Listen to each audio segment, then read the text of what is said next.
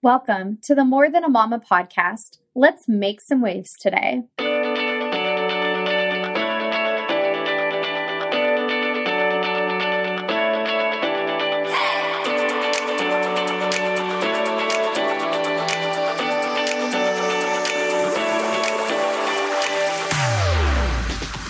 Hi, y'all. My name is Taylor. I'm a mama, wife, an educator turned six figure business owner. As a client learning expert who helps entrepreneurs create and enhance their client learning experiences, I am on a mission to bring my passion of teaching to the online space. On this show, you can expect guest experts and content that will educate you on how to best serve the clients you have. Together, we will make an impact and learn to raise the bar in the online industry. Are you ready? Let's learn something new today.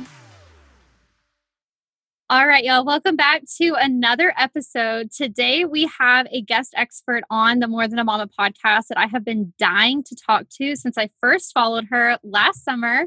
Alyssa Hall, welcome to the More Than a Mama podcast. I'm so excited you're here. Yes, I'm so excited to be here. When you were like a guest expert, I'm like, whoa, that's Ew. me. Oh my God. like looking over your shoulder, like me? yes. Like, well, that's my title here. That's cool. Guest expert. I'm loving it. But hi, I'm so excited. I'm so excited you're here. So, before we get into, I was telling Alyssa before the call started, I've been thinking about for months what I'm going to ask you. And I'm so excited to just really get into this conversation. But first, Alyssa, I want to talk about how did you get where you're at? I don't think I've ever heard your business story before. So, how did you get into what you do and introduce yourself to the community? Yes. Um, so I am a anti-racism coach and um, I started just being like a regular life coach back in 2018. And when I got my certification, I was like, I'm going to be a career transition coach because I want people to get like their best jobs and like not have to settle for places that they don't want to be in. And I got my first client and I was like, wow, this is boring. This is really, really boring. so I realized when she talked about like her corporate job, I was like completely checked out. But then she would talk about her home life mom stuff. And I was like, oh, that is fun. That's interesting. Let me switch my niche to mom coaching. And that's what I tried to start doing. Um, but then in June of 2020, when everything just exploded, um, I realized like I just, I literally didn't care about working on my business. Um, I didn't care about anything in relation to my business. I just saw that it looked like um, there's this scene in Mean Girls Oh, where, yes, Regina George is like standing and she like caused some chaos and like the entire school is literally running around in circles and there's papers flying like Yes. that was the internet. And I was just like, okay, like, are y'all okay? Is like literally what was going on in my head. And I was like, you know what, let me just help them. And as I was just talking about anti racism um, on my platform, I realized I'm like, oh, cool. I'm using my coaching tools to talk to them about this. This is so cool, whatever. And like three weeks in, um, both my coach and my therapist on that same week were like, I mean, why don't you just switch your niche to this? And I was like, what? I can't do, I just finally finished my website. I finally finished my lead magnet. What do you The mean? the nonsense, the utter nonsense. And I was like, you know what? Fine, I'll just make like a little landing page for this thing, and I'll I'll, I'll just test it out for like a month. And um, it's been about seven months now, and I've decided like Still here.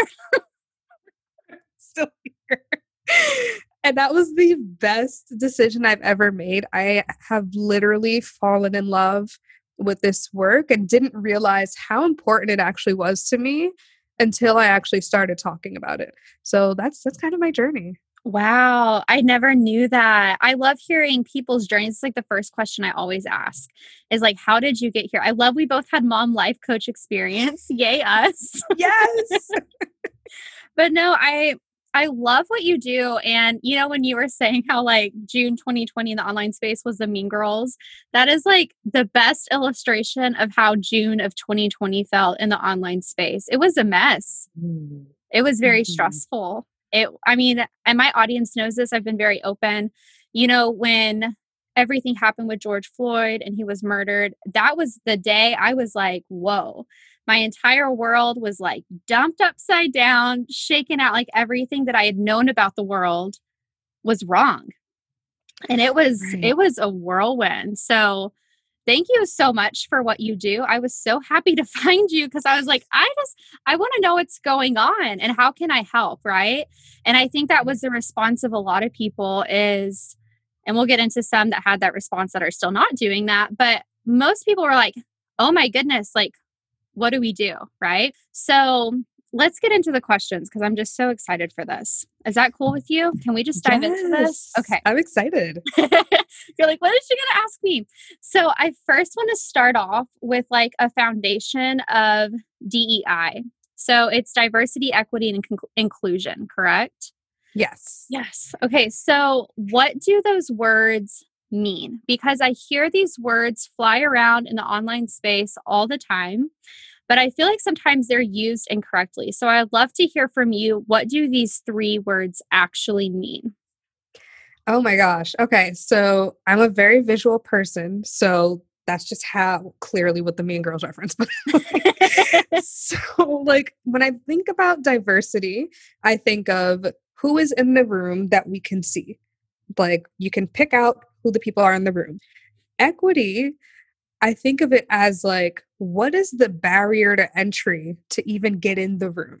And then inclusion is like, once we're actually all in the room together, is everyone, are everyone's needs being met? Is everyone being heard and listened to? Or are, are they just there? Um, a really amazing um, anti-racism coach i feel or does she i don't know her exact title but um Trudi Lebron yeah. she is literally the best and mm-hmm. the way that she describes inclusion is like um you invite a bunch of vegans to a barbecue and then they get there and they're like hey we're like do you have any vegan food? And they're like no but you know we wanted to invite you. And it's like y'all gonna invite me to starve here? Like really? So, that's what i see as inclusion. Okay. So let me can i tell you what i've been hearing as the definition specifically with inclusion? So something yes. i've heard is that and just tell me true or false i would love to hear like I just want to know about this. So, a lot of people have started saying, you know, I have inclusion in my business because of my pricing. I have a $97 offer, I have a payment plan for 12 months for this three month program. Is that inclusion? Okay, I oh that's such a good example because that is where I feel like that's more of equity. Yeah. And it's like I see inclusion as like this umbrella thing mm-hmm. of what are the different issues that different people are going to face. And one issue may be price. And yes, you are addressing that in there, but that doesn't necessarily mean you've hit the entire umbrella of inclusivity just by having that pricing structure. Yeah. Okay. So, follow up question. So, if somebody so for I'm going to use me as an example, okay? My business mm. is high ticket. All of the offers I currently have are high ticket offers because that's who I best serve. Does that mean my business isn't inclusive? Does that make sense? Yes. Yes, that makes complete sense and I feel like I I always talk to my clients about this too because I'm just like we need to get paid for our work. Point blank mm-hmm. period. Like that just yeah. needs to happen.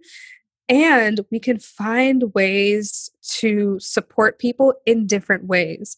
Hmm. And specifically, you, Taylor, like oh. your podcast is the best example of that because not only do you have your podcast, but then you have your email where you like give a little resource. Who is doing that? I've never seen that before. Thanks. So, like, that you're meeting that need for the people that can't afford that, but you're not just like, well, girl, buy. Instead, you're like, these are different ways and different levels that I can support you. Yeah, because I know something that I face, like as a mom, a stay at home mom right now, I have to be very particular about, and I'm sure you can relate to this, Alyssa. You have to be very particular about what you offer. It's not doable for me to have a seven part product suite and be able to serve all of those people on the level that they deserve, right? So I try to get very creative because I'm very aware it's very high ticket. So I'm glad you think the podcast and email list is good because I really do think you shouldn't have to pay to know how to do better with your clients, right? Like obviously there there comes a time where I have to set boundaries. I have to respect my paying clients, but that's something I've seen a lot is people using the word inclusion of I have 12 month payment plans. I have you know this and that, but that doesn't technically mean that they're also do, being diverse and have mm-hmm. equity, right? Like isn't it all one Am I understanding this correctly? It's like one encompassing thing, correct? When I when I talk to my clients about it, what I the way that I um, structure it is like these things will lead to diversity. Diversity is the goal, and yeah. the way that we get there is by addressing all of these issues. And like what I think of inclusion is like when this particular person comes into your business, are you able to serve their actual needs or are you only able to serve what you feel is like the surface level of their needs? Are you being inclusive to everything that they're bringing to the table and addressing that too? Or are mm-hmm. you just like nah i only understand this specific group of people? Like that's another way of looking at inclusivity if that makes sense. Yeah. Yeah because it's it's much more complicated than just pricing right? Because that's what i've seen mm. just a mm-hmm. lot. I think that's the biggest example i've seen. I'm so excited i got to ask you because it's like, oh, I have $97 offers, therefore I'm inclusive. I'm like, well, some people still can't do $97.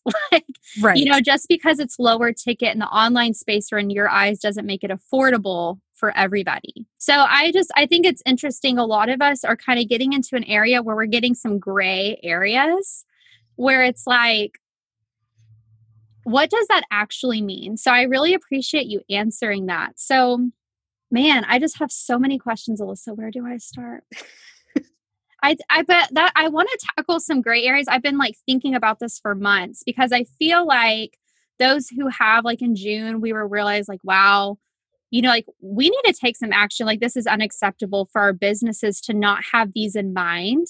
We're hitting some gray areas where it's like, okay, if I don't have a $97 offer, does that mean I'm not being inclusive? If I don't I know. Oh, another question I have for you. So, you know, as a business owner, I have like an ideal client. Like I have mm-hmm. people that I can best serve and people that I can't. So I'm just not equipped to serve you. Does that impact being inclusive? Does that make sense? Oh my gosh, this is oh, this is so beautiful. I'm so I've been happy. thinking about this for months, Alyssa. So, I mean, I'm a, I'm just scraping the surface here. So, this is like okay first of all this question is literally amazing. Second of all i'm so excited for the rest of it, this interview just like oh this is so good. But this is what i call like in my head there's no actual term for this but i call it like false inclusivity. Mm-hmm. and here's the thing like i see people who are the opposite of what you're saying. They're like oh i am for example a business coach. So i'm going to help people build their business or help moms build their business, whatever. Mm-hmm. And when you have this program that has very specific things that you're going through, specific uh, specific modules that you're going through, specific uh, areas that you're helping them with, you can't say that the person who's made $10,000 in their business needs the same support as the person who's made $200,000 in their business.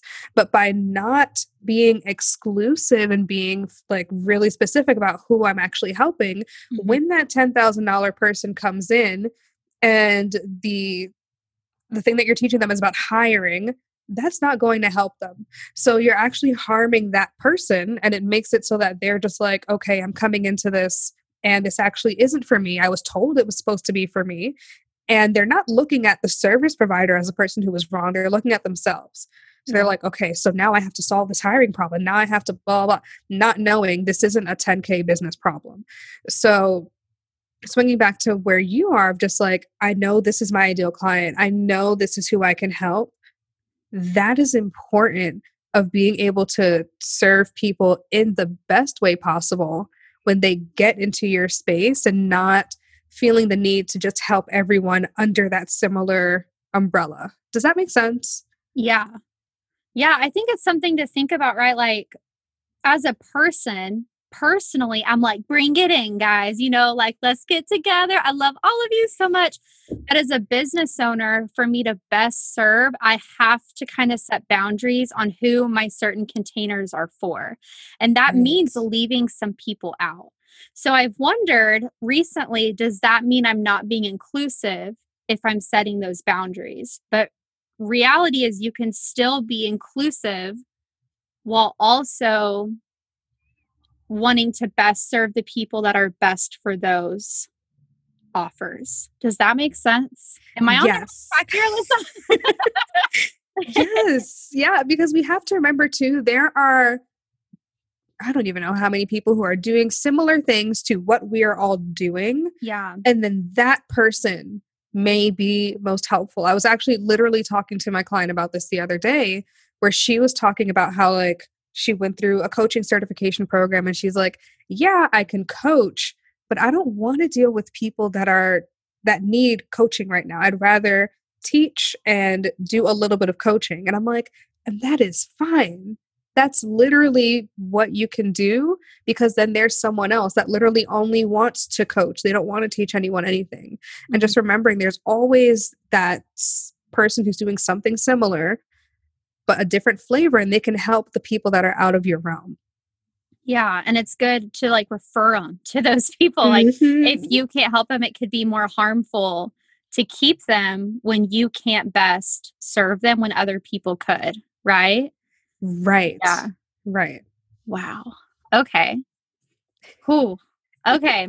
I think it's good to talk about though, because I feel like I've heard a lot about kind of like the black and white, like this is right, this is wrong. Mm-hmm. And those two have to be there, right? Like there has to be that boundary of like, it's unacceptable to do this, it's acceptable to do that. But what I've been seeing a lot in the online space is people telling other people, this is what you should be doing. Have you seen this too? Like you yeah. should be speaking out. You should have said something today. Um, I even feel like you know, back in June, I was telling my audience, like, hey guys, it's important to let your audience know that you care about this. And I still do feel very strongly about that. My audience knows where I stand on these issues. But then I'm also like, is it right for us to tell other people what they should and shouldn't be doing when we only get you know, a smidgen of who that person really is. Mm-hmm. Does that make sense? I'd love your opinion on this. You're like, God, yes. Taylor, it's only two. Leave me alone. this is perfect. you're asking really amazing questions, by the way. Like, I'm just having so much fun. this is really good because this is so important. And I want to think about it from both ends, like from our end of just like, yeah, it like you're right. It is super important, especially when we're thinking about um talking about our values and talking about what we stand for. And like we understand the importance and the value of that. And then at the same time, understanding that for some people, they're not saying it because of very personal issues and not just like they don't know, but more of like some people I've spoken to are just like, I am like this close to getting just exiled from my entire family, literally just because of this issue. And so like that's one issue of just like I mm-hmm. I know it's really hard for some people, like incredibly hard. And then at the same time, for people who know that it's hard for themselves, not just sitting and like flouting around pretending like nothing is happening either. Like mm. really making the conscious decision for yourself of yes, this is really hard for me and I'm going to get the support for that and figure out what that looks like for myself because this issue is also important to me or being realistic with yourself and saying like this is very hard for me and it's not something I can really address right now and mm-hmm. therefore I'm going to stay in my little bubble and be aware that this is this is a bubble. And I, I don't want to I don't want to sound condescending of saying like my little bubble, but like Yeah. really being realistic of like the small bubble of people that you will be working with, attracting with, whatever, and understanding that that's where you're going to have to stay and being okay with that, but not trying to like be an octopus and like do all of the things knowing that you actually can't fully involve yourself because of whatever is going on. So it's like if you know that's you, either get that support or be okay with the fact that this is really what is going on for you right now. Just like I'm like trying to it's like a tough love sort of situation. Yeah, because it's it kind of like what I've seen, and I've just been kind of sitting back and watching this unfold the past few months of people trying to figure out what should we as business owners be doing when it comes to this? Mm-hmm. Should we be saying something every week? Should we be you know it's more important living it out. Maybe there needs to balance be a balance of both. Like I, it's been very interesting for me to see people try to figure out where they fall when it comes to like doing the work that is talked about. And Yeah.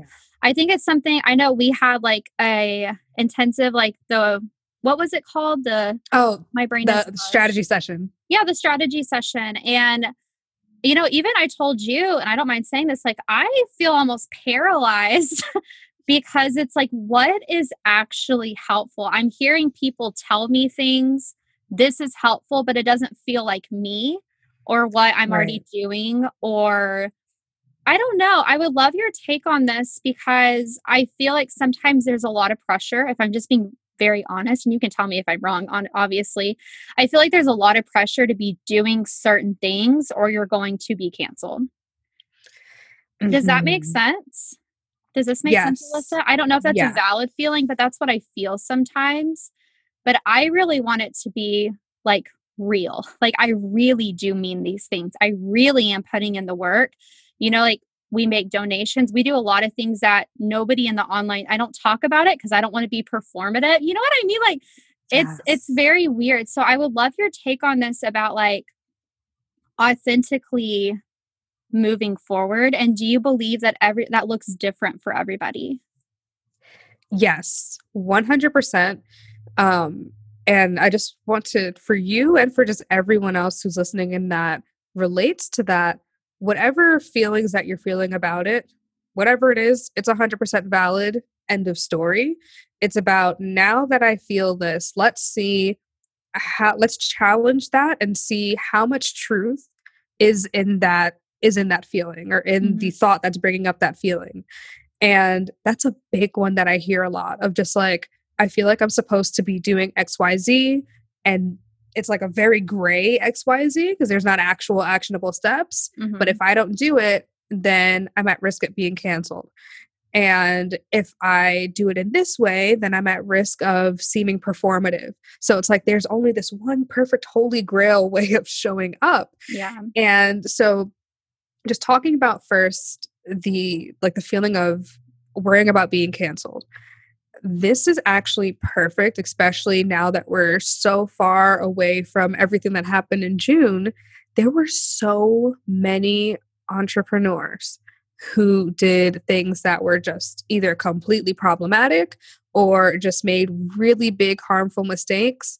And in the moment, for them and for their audience, it was really harmful. It was Mhm. really scary and just like a lot Yeah. going on. But it's seven months later. These people are perfectly fine. Literally nothing has changed in their actual life. They just experienced a really bad situation. Mhm. Even the people who were actually really problematic, yeah they're living their best lives. Nothing is wrong. Mhm. So I want to have that as an example of just like it feels like that is what's going to happen. It feels like everyone canceled these people, but who is really everyone, right? yeah And really thinking about that and thinking that like you can make a mistake today and tomorrow a new person can come into your audience and not even know about the mistake you made yesterday. Yeah. So just really remembering that that is just how the online world works and just how, that's just how people work period um so just like remembering that you will never it will feel like you're being canceled and you may be canceled by certain people in that moment.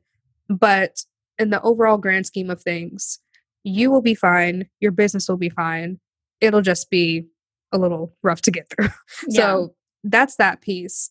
Um, when it comes to things being performative, one of the things that I always really try to um, explain with what I see as being performative is just like,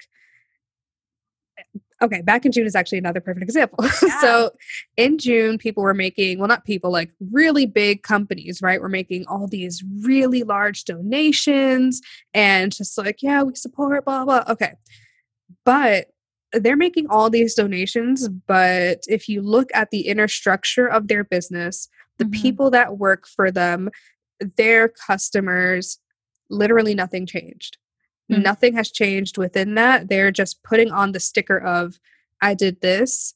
And what performative really means is like, it looks like you're doing this work, but you're actually not. Like, that is what I see as the definition. So if you yeah. know that you're actually doing other stuff, it will never be performative.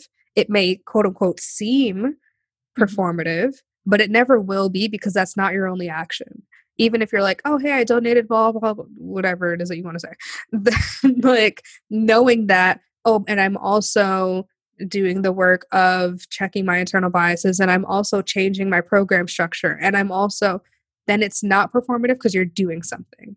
Does yeah. that does that make sense? Yeah, for sure. I think you know, before we had this interview, I talked with some of my audience members who are feeling like paralyzed by like you know which keeps us from being helpful right like when we're yeah. stuck in fear or shame it can really prevent like things happening which is what we need is like we just need some momentum right yes. um and that was one of the most common rem- remarks that i got is like i'm scared people won't see that i really do care they're going to be critical of me or they're just going to write me off thinking I'm just another person who, you know, is out here being performative when I really do care. So I appreciate you talking about that because that's something I've seen. I felt at some point like I'm a people pleaser through and through. What's up, people pleasers? Yeah. and it can be very like just paralyzing sometimes to, I don't know, just you're not sure how people are going to respond, right? Yeah. Yeah. And another thing, like, one of the questions that you asked too was like, is there a way to do it in a way that is authentic to you? And I feel like that is what everyone's goal should be. Mm-hmm. And that is the way that I have set up my business of just like, we're going to make it so that like I don't want you to say, like, I have six responsibilities and now anti racism is my seventh responsibility. It's like, I want you to put anti racism into mm-hmm. your six responsibilities so that yeah. you're always taking action and every single thing that you do has has that blended into it and it's about making it a value and really understanding that like every decision that you're going to make will come from having that as your foundational value and not feeling like you have to again do this extra thing read this extra book even though that will feel that value but it's not like all right my anti-racism thing for the day is read this book and then i'm good like please don't do that yes. yeah it's like part of you and i think that's when it mm-hmm. really starts showing because it is you. You know, it's just like part of who you are, what you care about. Yeah, that makes sense. I love that. And something I love that you talked about, I think it was in a podcast or a post about how it has to be sustainable. So, can you touch on that too about mm-hmm. how sustainability is, I would say, tell me if I'm wrong, more impactful than just like that one time $10,000 donation? Yes. yeah oh my gosh, that's actually that's the example I always use of just like let's pretend someone donated $10,000 in June. Wow, that's amazing. But then they never donate ever again mm-hmm. versus someone else who's like I'm going to donate $500 a month for the rest of my life. by the time they hit, I don't know, math is not happening in my head right now, but like after two years, they've already surpassed that $10,000 donation. Mm-hmm. And it's going to get bigger because they're taking smaller steps that feel good for them and they're able to keep it up. Like I talk about anti racism work as the same way as building your business. You have to make sure that you're doing it in a way that feels good for you, that is fun for you, that is long lasting for you. And just like building a business, we're always learning, we're always growing, we're always doing more, but we're doing it at a pace that we can actually keep up so that we can actually continue this this impact for a long time and touch more people versus this one huge action that will never be repeated ever again. Yeah, for sure. Okay, are you ready for another loaded question? Let me pull out my list. Yes. Okay, are you ready? Yeah. Is it beneficial for us to block or dissociate from those who are doing actions that are harmful to others? Yes. Hit me with it. Okay. Okay. So I have an answer for uh for straight cis white people and then literally everyone else. So yes. my answer for straight cis white people um don't block. I am begging you, please don't block these people. Mm-hmm. Um, you can unfollow them so that you don't have to see their nonsense. Mm-hmm. But keep that door open so that or actually it's not a door it's more like a window keep that window open so that they can see what you're doing and mm-hmm. see what you're talking about and they have the opportunity to learn from you because here's what happens when we block these people they are just back inside their little echo chamber and the people who they do interact with outside the echo chamber, now they are getting all the nastiness and all of that versus if you would have kept the line of communication open, you're a place that is less um, harmed by all of the things that they're talking about. So mm-hmm. you're able to handle the conversation a, just a smidge easier than them talking to black people about racism. Like, yeah, it, it's so different. So just like keeping that line of communication open, but also minding your mental health. So if, if just seeing their stuff is triggering, you don't got to see it. Just unfollow them. That's it. It's fine. Mm-hmm. But allow them to see your stuff. Okay. So everyone else, though, someone who is BIPOC, someone who is um, LGBTQ, all of y'all have and like people are so just gross and disgusting. So they if they say something, it's going to hit a trigger so much harder. And like we don't have to continue to be the brunt of this conversation anymore. So just block, delete, goodbye. Yeah. Um, and just let someone else who is better prepared or yeah, better emotionally prepared to be able to handle it versus us dealing with it and it's just another hit and it's just mm, don't don't do that. So yeah. just those two different buckets and I hope that even in giving that example um, people are able to see why it's also again so important where if you do have the capacity to keep that line of commu- communication open why that's so important so it doesn't trickle into other people's spaces mm-hmm. okay so a follow up question to that.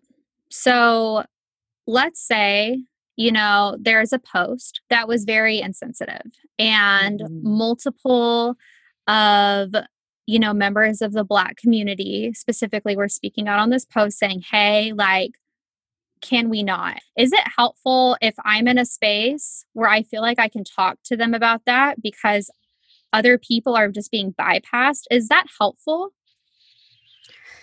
Oh, oh my god. Situation like that.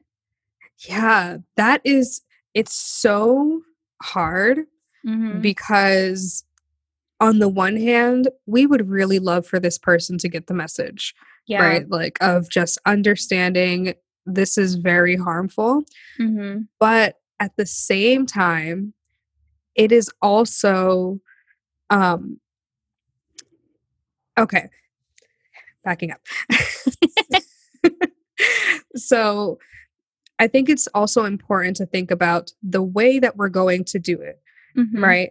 And that is what's going to really fuel this response of if you're going to go in with the same energy as everyone else, go ahead and do it. There's a better chance that they'll listen to you and that the message will get across.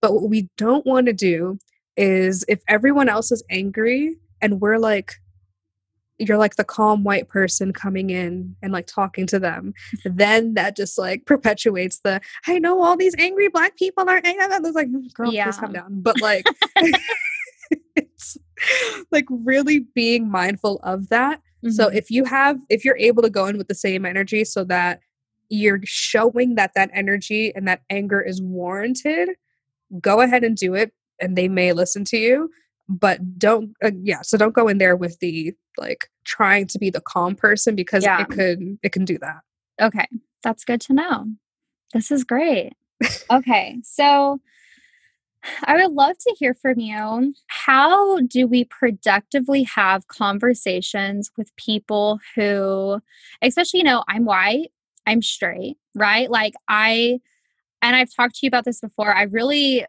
I've been trying to learn as much as I can the past. I don't even know how many months it's been, honestly. This whole, I don't know, this whole year has been a whirlwind. Um, but, you know, we've been really trying to have conversations with people close to us that have different viewpoints over this topic. How do you feel is the best way to have these conversations where they're productive? Because I know we're not trying to like close doors, right? It's mm-hmm. not it's not helpful. I don't think if we just argue and we just stop, because then they're not getting access to hear what I have to say or like maybe change their mind over time. So, how do we have productive conversations that actually make a difference or have a chance of making a difference? Does that make sense? Yes, and this is honestly like the biggest question that mm. that mm-hmm. I hear and one of the like the really really big thing that we have to do as the individual going into the conversation is manage our expectations 110% because yeah. the way that we're hoping the conversation will go, especially if it's someone that's close to us, we really would want for them to just like be able to shift their perspective and see things in the way that we're seeing it. Mm-hmm. But the way that I describe it is like imagine I don't know about you, but I've, I've had this experience where I have like a very good friend who was in a really terrible relationship, and you can see it from a mile away that the person that they're with is terrible. Mm-hmm. And you want to have that little heart to heart with them and just word vomit everything about the person. And you just hope that with that word vomit, they will get all the information they need and leave. But that's literally that's that doesn't happen. So Instead, it's about giving them something to think about on their own and remembering that that's actually the point of the conversation. This is not just like the the example that I gave is a relationship with a person, but with the people that we're talking about, this is like a relationship with their beliefs, with what they see as the world. So you can tell them all the information that you want, but this is something that they have to literally unlearn and unsee and retrain themselves to see something in a different way. And the only way to do that is by just one little piece at a time. Mm-hmm. And having that be your goal for the conversation of let me just leave them with something to think about, not let me change their mind with this one thing, and giving them the opportunity to talk too. Because when I talk to people who do have differing views, their main thing is like i just wish we could all talk. I wish there was more talking and less shouting and and really figuring out for yourself what does a conversation look like around that? And redefining that for yourself too just like okay a conversation around this for this specific purpose looks like me allowing the person to explain themselves and getting an understanding of what they're saying. We don't have to believe what it is that they're saying. We just need to let that person talk. That's that's honestly to be honest what it's for. To let the person talk and really get clear on what their actual core belief is and then we can respond to that because 9 times out of 10 it's like this big umbrella statement that doesn't really mean much of anything, but it's it like this really big statement. And yeah. we're just like, oh God, I, I don't know how to respond to that. You don't have to respond to the big umbrella statement. Mm-hmm. You just need to understand what they believe about that statement. What does that actually mean to them? How does that relate to them? And when you get to that core statement or core belief of theirs, that's what you can respond to.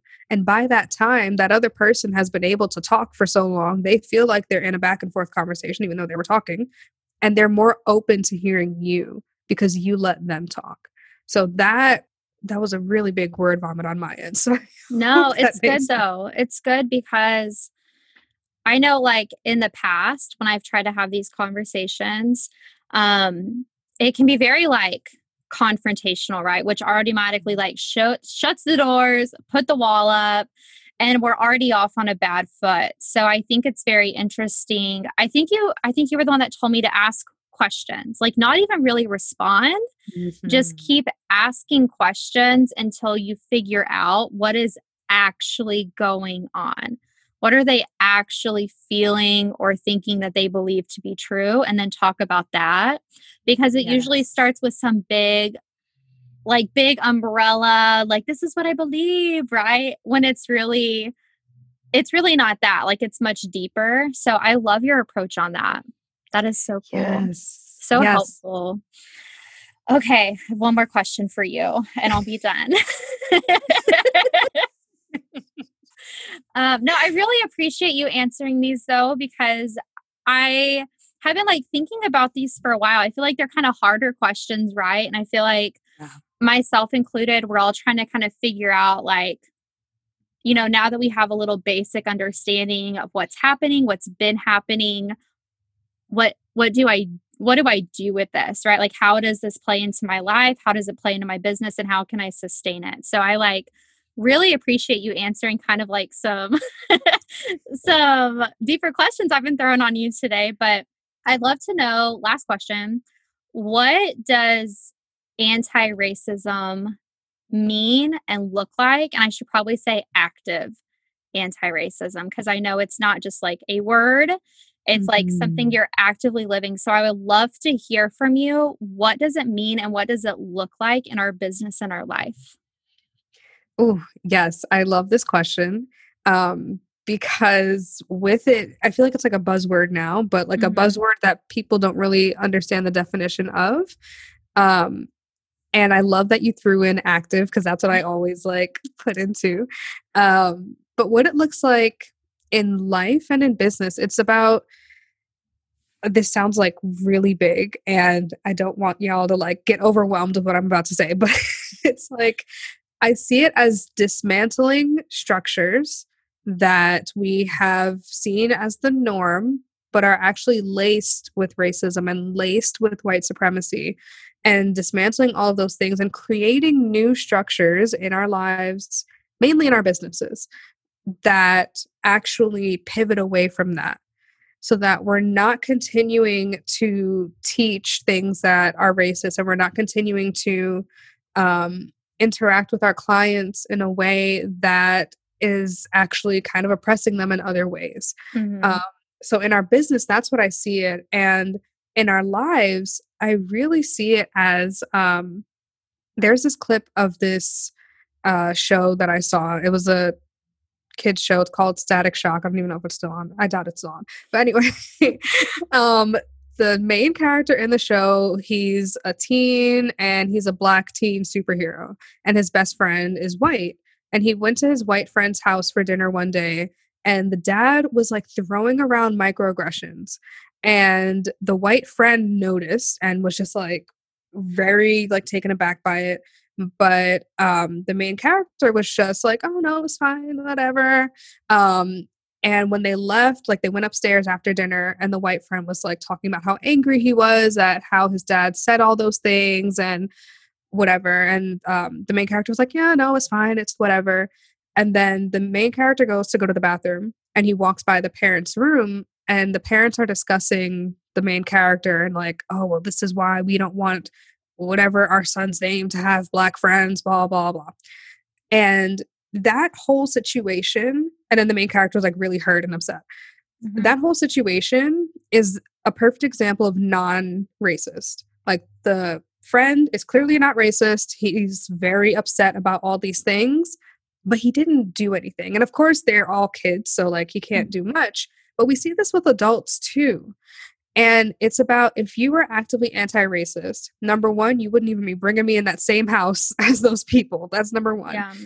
Um, but number two, let's say we end up being in that space together, being able to navigate that conversation so that I'm always feeling safe.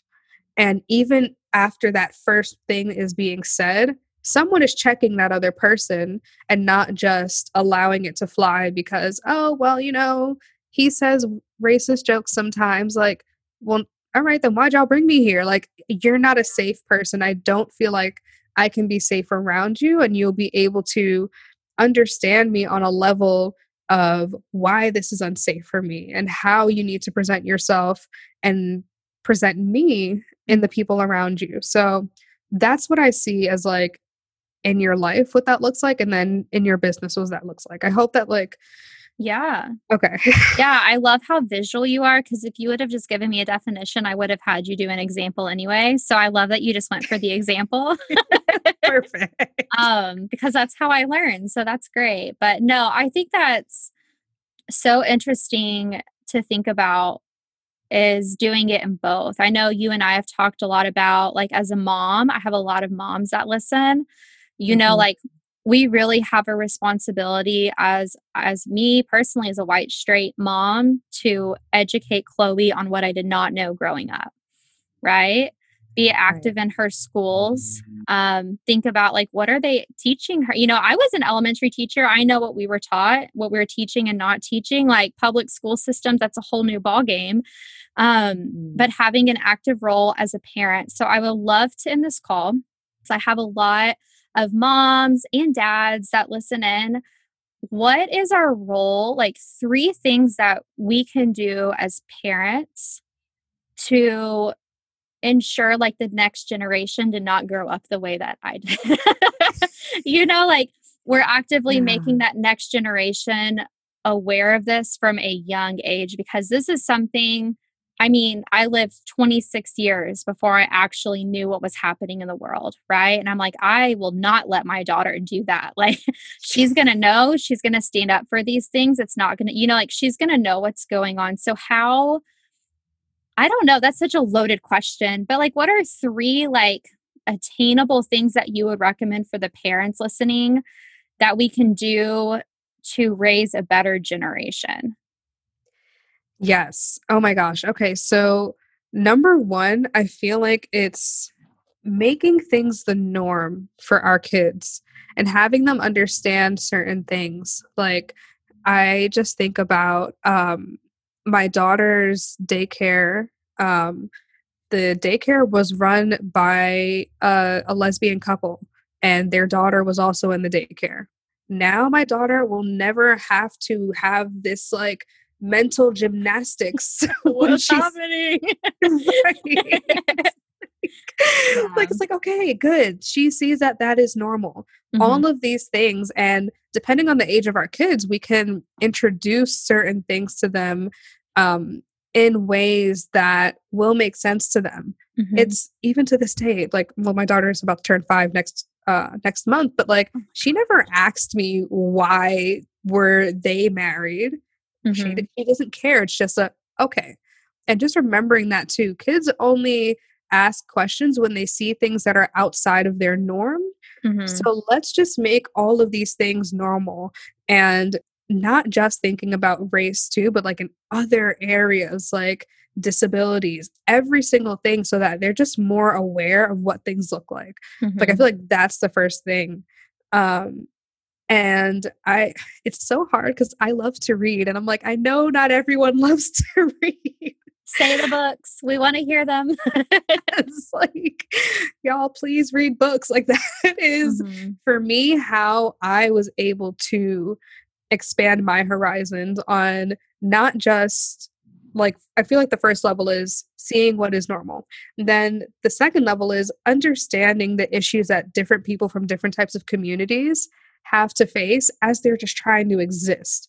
And that's what's important to understand too. It's that these issues that we're talking about with people of other communities, nine times out of 10, we're just literally trying to exist as normal human beings. Mm-hmm. And all these other things get thrown in. And understanding what those look like so that we're not discrediting people's experiences when we meet new people and when our friend and our when our kids make new friends mm-hmm. all of that being having them be able to understand this is what these things can look like these are some issues that we can face um and with thinking about that it's important to not just educate our kids on history because that's a huge thing that I see and it just like makes me want to pull my hair out, but I understand why. Mm-hmm. but of course, we're going to teach our kids about, like, they're going to learn about slavery. They're going to learn about MLK. They're going to learn about segregation. They're going to learn about all of these things, which is fine. But we're not, they're not going to understand what that has to do with the person that they're facing in front of right now with their black best friend. They have no clue what that correlation is just like oh wow i'm glad we're born in this year because we don't have to deal with that that's literally what the what the mindset oh my God. yeah just like literally like having them see and learn about people and kids right now mm. and mm-hmm. books are such a good way to do that and if your kids aren't readers make them readers. But that that is what I feel like the best thing to do is have them understand, have them want to understand and it almost like it's the same concept of like the anti-bullying conversation but on a deeper level mm-hmm. because of course like if someone is being like beat up by a kid yeah they're being bullied and that's not right but having them understand um especially as they get older. What do microaggressions look like? If someone says this to your black friend, that is not okay on so many levels. It's not that, oh, that's mean. Have yeah. them understand how their friends will be affected by that. I feel like that was like a really like loaded answer. So no, sorry. it was I'm like taking notes. I'm like, I'm so excited to like look back on this though, because I I think we do that. We like when it comes to teaching history, my husband's a history teacher, and he talks about how easy it can just start be to just spouting off facts. When this mm-hmm. happened to real people, and you know, the ramifications, what happened years and years ago is still happening today. People are still feeling this way. So I'm really happy you touched on that because I think it's important for kids to know just because it happened back then doesn't really mean that it's over and that people yes. aren't affected by it or you know, it might not be at this level, but like, here's what is happening microaggressions, racism comments, right? Like, it's still not done. And I just love that you, I love that you brought that up, like bringing the human aspect into that. That was so good. Alyssa, Alyssa, I'm so appreciative of you. Thank you so much for being on. Um, where can everybody find you? What do you have coming up? This episode will view in March. so if you okay. know, if you have anything yes. coming up in March, um, share it with my audience. Oh my gosh. Okay. This is actually perfect. Um, so I'm actually most active on Instagram. I usually tell people Facebook too, but like I have so much fun on Instagram. Um, I'm there at Ali the Life Coach. And by the time this episode comes out, um, I will be working on an actual group program. Um, but it's going to be like a course slash group program hybrid. Oh. Um, so that's going to be really fun. Even I'm just saying it right now. I'm like, oh my god, I cannot wait. uh, so that's going to be in the works or almost done. Um, so, but just make sure to follow my Instagram and just get all the updates there. Yay. Yeah, y'all. I'll put her information in the show notes. Make sure you go give her a follow. I'm obsessed with her Instagram. And her your videos are some of the most informative IGTVs I've ever seen in my entire life. So I just want to say I'm so appreciative of you. Thank you for doing what you do. Thank you for answering kind of some like tough questions that I did not prepare you for. Um, but I think it's really fun. I'm glad we got to have this talk today. Thank you so much for being on the show. Yes, thank you for having me. This was, oh my gosh, this was a really amazing interview because I feel like people are going to walk away with actual knowledge and actionable steps. Mm-hmm. Um, so I'm so excited. Thank Me you. Too. Well, y'all, next week starts a new podcast series. So make sure you tune in next Tuesday. And Alyssa, I will talk to you later, friend. Right. Thank you so much for listening to another episode of the More Than a Mama podcast. Before you go fold that laundry that's been sitting there since last weekend, I have one more thing for you. My mission is to create content that serves and impacts you. So if you loved what you heard today, please leave me a review on Apple Podcasts, screenshot your review, and tag me on Instagram at more than a mama underscore so I can connect and create content for you, my listeners. Thanks so much for listening, and I will see you on the next episode. Don't forget to make waves today. Bye.